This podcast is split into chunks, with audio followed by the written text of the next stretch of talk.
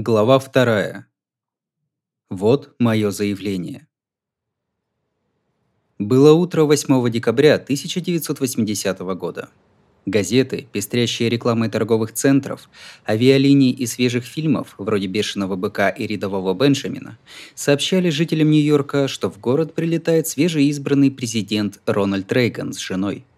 У него запланирована встреча с Терренсом Куком, католическим кардиналом Нью-Йорка, и обед с самым молодым членом семейства – Роном Прескотом Рейганом – Первая чита страны весьма удивилась, узнав, что 22-летний танцор балета вдруг решил жениться на сожительнице Дории Палмиери, и Рейган-старший решил лично обсудить этот вопрос с сыном.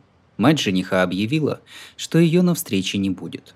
Америка с трудом приходила в себя после войны во Вьетнаме, Уотергейта, телерепортажей о студентах в Тегеране с воплями сжигающих звездно-полосатый флаг и карикатур на президента Джимми Картера – 42 человека, захваченных в посольстве США, до сих пор содержались под стражей. Днем ранее Иран с большой помпой отметил 400-й день взятия заложников. 84-летний аятолла Рухала Хамайни, прекрасно осведомленный, как болезненно воспринимают американцы его суровый лик в черном тюрбане, провозгласил исламскую революцию завоеванием сердец и призвал последователей экспортировать ее в другие страны. После добропорядочного, но слишком мягкого Джимми Картера, киноковбой Рейган во многих домах воспринимался как новый шериф в городе, быстрый пистолет которого будет вселять страх и в бородатых исламистов, и в коварных коммуняк из Советского Союза. Его сторонники полагали, что он пришел к власти в самый нужный момент. Прошел год с тех пор, как Советы вторглись в Афганистан – на горизонте маячил конфликт между Востоком и Западом, которого все давно боялись. Пока пролетевший на выборах Картер страдал от позора с захватом заложников в Иране, его правительство 7 декабря гневно заявило, что, судя по определенным признакам, контингент советских войск, размещенных в Восточной Германии и Чехословакии, численностью от 300 до 400 тысяч человек, готов пересечь границу Польши – в Ватикане папа Иоанн Павел II во время праздника непорочного зачатия вознес молитву Деве Марии, дабы защитила она его родную страну. Иоанн Павел II, урожденный Кароль Йозеф Войтыла, был поляком. «В сей трудный час я говорю, как сын Польши, моей любимой родины», — сказал понтифик. «Оттуда приходят весьма грозные вести. Мы все надеемся, что тревога окажется ложной. Пока в Европе католическая церковь вела борьбу с левыми силами, в Центральной Америке схлестнулись леворадикальное крыло веры, исповедующее теологию освобождения, и правые правительства, традиционно пользующиеся поддержкой США. Не прошло и недели с тех пор, как на проселочной дороге в Сальвадоре нашли тела монашек Иты Форд, Мавры Кларк и Дороти Кейзел и религиозного социального работника Джинны Донован – Первые две были родом из Нью-Йорка, вторые – из Кливленда. В ходе воскресной мессы в Митрополическом кафедральном соборе Сан-Сальвадора епископ Артура Ривера и Дамас заявил, что «за гонениями на церковь, а главное за убийствами служителей церкви, стоят силы госбезопасности и ультраправые банды. Таким образом, мы обвиняем во всем правящую хунту, в результате администрация Картера прекратила военную и экономическую поддержку Сальвадора. Наблюдателям очень хотелось знать, какую политику в отношении Центральной Америки будет проводить Рейган, полагающий, что борьба с коммунизмом важнее любых идеологических разногласий. Джону Леннону нравился Джимми Картер. То, что родное правительство поддерживает военных преступников, трогало его сердце куда сильнее, чем угрозы и черные дела коммунистов и мусульман-шиитов – во времена личного протеста он бы присоединился к сборищу последних хиппи и йиппи в Юнион-сквер-парк, где нового президента клеймили демагогом. Йиппи от английской аббревиатуры YIP – Youth International Party – Международная молодежная партия. Движение «Партия», основанное Джерри Рубином, Эбби Хоффманом и Полом Краснером в 1967 году. Но Джон повзрослел Рейган честно победил на выборах, а в США на глазах крепчали консервативные настроения. О Центральной Америке Джон предпочитал помалкивать, так же, как и не видел смысла обсуждать голодовку десятка членов Ирландской республиканской армии, сидящих в тюрьме в Северной Ирландии. Как у многих жителей Ливерпуля, где даже футбольный клуб Эвертон изначально назывался ирландской католической командой, в жилах Джона Леннона текла своя порция ирландской крови. В альбоме 1972 года «Time in New York City» вошли две песни в поддержку обретения шестью графствами Северной Ирландии независимости от Британии. Это «Sunday Bloody Sunday», не путать с песней группы U2, где речь тоже идет об убийстве 27 человек во время демонстрации за гражданские права в Дерри, Северная Ирландия. И «Lucky of the Irish», изобилующая упоминаниями тысячи лет пыток и голода, и английских бандитов, насилующих и губящих народ – После выхода Double Fantasy Джон не хотел больше поднимать эту скользкую тему. В Нью-Йорке, где каждый пятидесятый белый числился в предках Ниала девяти заложников, ирландского короля V века, чиновники не могли позволить себе такую политику молчания. Сенатор Альфонс Дамата полетел в Северную Ирландию на встречу с семьями голодающих. Мэр Эд Коч выразил сочувствие ирландским повстанцам, напомнив избирателям, что горожане ирландского происхождения голосуют за него гораздо активнее, чем соплеменники-евреи. Коч любил слушать Битлз в служебном авто. В плане текстов и музыки мэр отдавал предпочтение Полу Маккартни, но Джона Леннона любил и ценил как человека, и радовался тому, что бывший Битл переехал жить в Нью-Йорк. По словам Коча, соседи, прохожие и хозяева магазинов при виде Леннона приходили в восторг. Всякий, кто ценит анонимность, обретает ее в нашем городе. Люди с уважением относятся к личному пространству окружающих. Когда известный человек появляется на улице, никто к нему не лезет. Высокий, лысеющий, то веселый, то раздражительный, Студентом Коч жил в Гринвич-Виллидж и ходил на демонстрации в защиту гражданских прав и против войны во Вьетнаме. В 1977 году, претендуя на должность мэра, он назвал себя адекватным либералом и основным приоритетом обозначил законность и правопорядок, чем привлек рабочий электорат из таких районов, как Бэй-Ридж, Бруклин, Вудсайд и Квинс – когда во время предвыборной кампании Рейгана Коч пригласил его в свою резиденцию, многие сочли этот жест заигрыванием с консервативными республиканцами. Других сторонников мэр оттолкнул ради экономии бюджета, закрыв Сиднемскую больницу в Гарлеме, существенную часть персонала которой составляли афроамериканцы.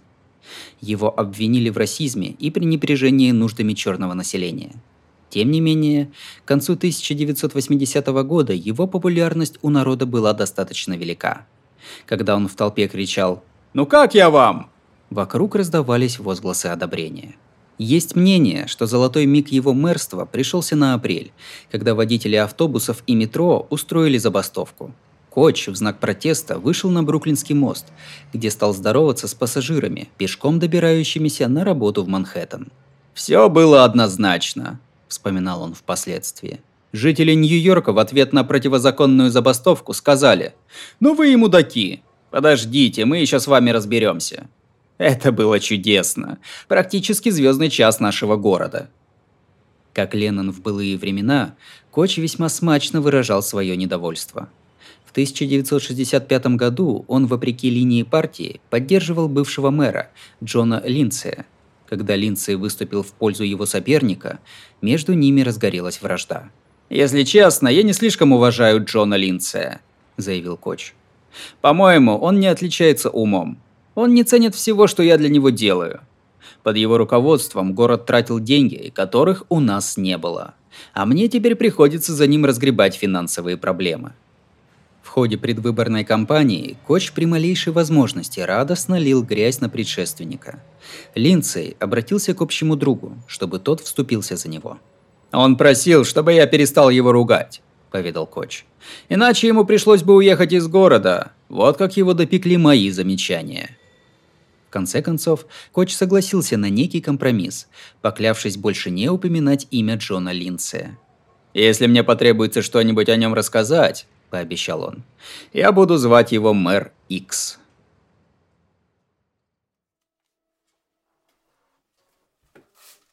Эллен Чеслер, Руководитель аппарата у Кэрол Белами, президент городского совета и будущий главы ЮНИСЕФ, а также первая женщина, избранная на общегородской пост, работала на том же этаже, что и мэр, и последние три года жила в том же доме, что Джон Леннон.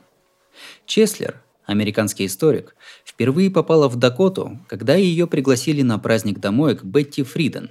Та, соосновательница Национальной организации женщин и самая известная феминистка страны, отлично вписывалась в богемную атмосферу этого здания. Чеслер была очарована. «В Дакоте было множество интереснейших людей, представителей мира искусства», — сказала она. В здании было грязновато, оно же старое, местами ветхое, но архитектура просто потрясает. Когда в 1977 году появилась возможность недорого взять там квартиру, Чеслер с мужем-адвокатом немедленно переехали туда. Местный фольклор гласит, что Дакота стала первой высоткой, построенной за пределами центра города, примерно в миле от его границ, а имя получила в честь далекой территории Дакота – но в прессе нет упоминаний этой истории вплоть до 1933 года, когда дому уже было 50 лет. Так что, скорее всего, застройщик просто хотел выразить уважение растущему Западу Америки.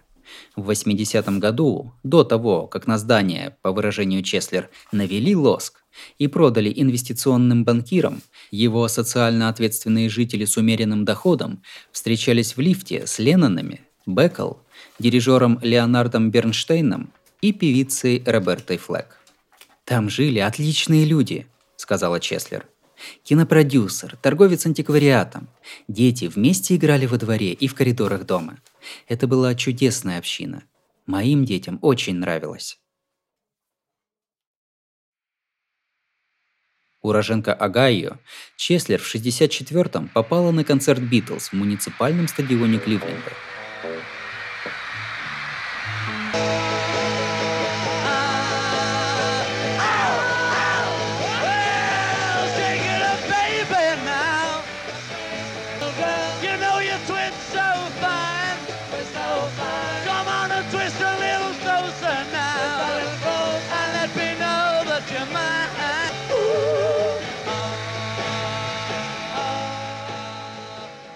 Едва Джон, Пол, Джордж и Ринга вышли на сцену, фанаты рванули вперед, лезли по головам, устроив на трибунах большую свалку.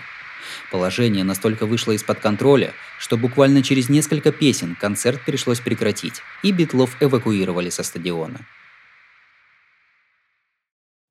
Через два года Битлз привезли на бронированном грузовике, и снова озверевшие фанаты прорвали ограждение и полезли на сцену. Посреди концерта музыкантов утащили в машину и объявили, что если порядок не будет восстановлен, группа уедет. Фанаты, скрипя зубами, вернулись по местам. И спустя 45 минут шоу продолжилось. Воспитание помешало Чеслер подойти к Джону и поведать свои воспоминания о визите Битлз в Кливленд. Буйный Шон Леннон со всеми общался легко и непринужденно, но его родители сохраняли дистанцию, и Чеслер с мужем хорошо это понимали. «Никаких претензий», — сказала она. «Все-таки Джон Леннон — это Джон Леннон». На милю к югу от Дакоты другой почитатель Леннона готовился к величайшему дню в жизни. В районе 11 утра в отеле «Шератон» проснулся и нацепил на нос очки 25-летний Марк Дэвид Чепман.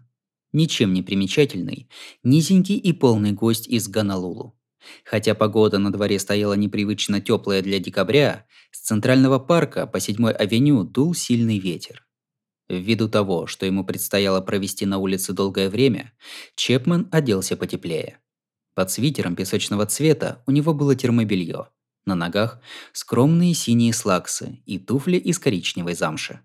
У Чепмана было предчувствие, что больше сюда он не вернется. Так что он разложил для полиции ряд вещей, Среди них была Библия в кожаном переплете. Открыв Евангелие от Иоанна, он взял ручку и исправил название на «Евангелие от Джона Леннона». Чепман достал любимую книгу «Над пропастью воржи» об одиноком подростке, который у себя в голове ведет войну с жуликами. Распахнув блестящую красную обложку, он написал «Вот мое заявление», подписавшись именем главного героя – Холденом Колфилдом. На пике славы битлы часто оказывались запертыми в отеле, потому что у них под окнами буянили толпы поклонников. Так что связью с внешним миром им служили помощники. В первые годы жизни в Нью-Йорке Джон боялся поворачиваться спиной к восторженным почитателям, мало ли кто схватит его за волосы. В былые дни люди так и норовили оттяпать ножницами локон другой или вцепиться в него со всей дури. Но теперь Джон расслабился. С одной стороны, фанаты были повсюду. С другой, они научились вежливо обращаться к нему. Чувствовать признание Джону нравилось куда больше, чем бегать ото всех. «Я гуляю по этим улицам вот уже семь лет», — сказал он на радио BBC. «Просто выхожу за дверь и иду в ресторан. Вы знаете, как это здорово? Или пойти в кино. Конечно, люди подходят и просят автограф, или просто здороваются, но больше не пристают ко мне. До увлечения макробиотикой Джон и Йока могли нагрянуть в Нижний Истсайд, сесть за столик в древнем кошерном ресторане «Ратнер», заказать сердитой официантке с еврейским акцентом блинчики. Джон был завсегдатаем Хисая, расположенного рядом с Дакотой, брал там домой рыбу с овощами или кусок шоколадного пирога, испеченного согласно принципам макробиотики, на меду вместо сахара – Люди часто видели, как Джон ведет за руку сына к педиатру, а потом среди прочих родителей сидит в приемной с газетой или журналом. Несмотря на то, что бесчетные помощники семейства Леннонов развивали бурную деятельность, Джон находил дома тихое место, где учил Шона рисовать, читать и писать. В 1979 году Джон с Йоко попытались объяснить фанатам свой выбор – отправив в Нью-Йорк Таймс статью с заголовком «Любовное письмо от Джона и Йока». Тем, кто спрашивает нас, что, как и почему. В послании говорилось, что они ценят семейную жизнь и город, где можно жить так, как им нравится. Дома у нас очень уютно. Шон у нас умница. Цветы растут, кошки мурлычат. Солнце ли, дождь ли, снег ли, город сияет. Отказ от публичности, говорят они, ни в коей мере не означает, что им безразличны те, кто любит их самих и их музыку. Если вы думаете о нас, подчеркивается в письме, помните, наше молчание – это молчание любви, а не равнодушие. Несомненно, Ленноны были неравнодушны к Нью-Йорку. В три с половиной года Джон с Йока устроили Шону визит в дом Гейла, Гарлемский приют для детей матерей-наркоманок – также они послали туда еду и одежду вместе с чеком на 10 тысяч долларов. В День Благодарения Чита пожертвовала нуждающимся 1200 пакетов со свежими фруктами, изюмом и орехами, а также шерстяные шарфы. Они организовали доставку тысяч корзин с подарками старикам, неспособным выйти из дома, и малолетним преступникам, заключенным в Споффордской следственной тюрьме в Бронксе. Сегодня – День Благодарения –— гласила приложенная записка. «Мы думаем о вас и желаем вам счастья. С любовью, Джон, Йоко и Шон». Фотограф Боб Груен, друг Джона, предложил бывшему Битлу попозировать в самой спокойной обстановке. На снимке Леннон в майке с надписью «Нью-Йорк-Сити» сидит на крыше, а за его спиной виден силуэт Манхэттена. Джон бесконечно гордился ливерпульским происхождением и акцентом, но Нью-Йорк любил так сильно, как можно любить только дом. «Здесь нет агрессии», — говорил он. В этом городе бывший Битл и его семья чувствовали себя в полной безопасности –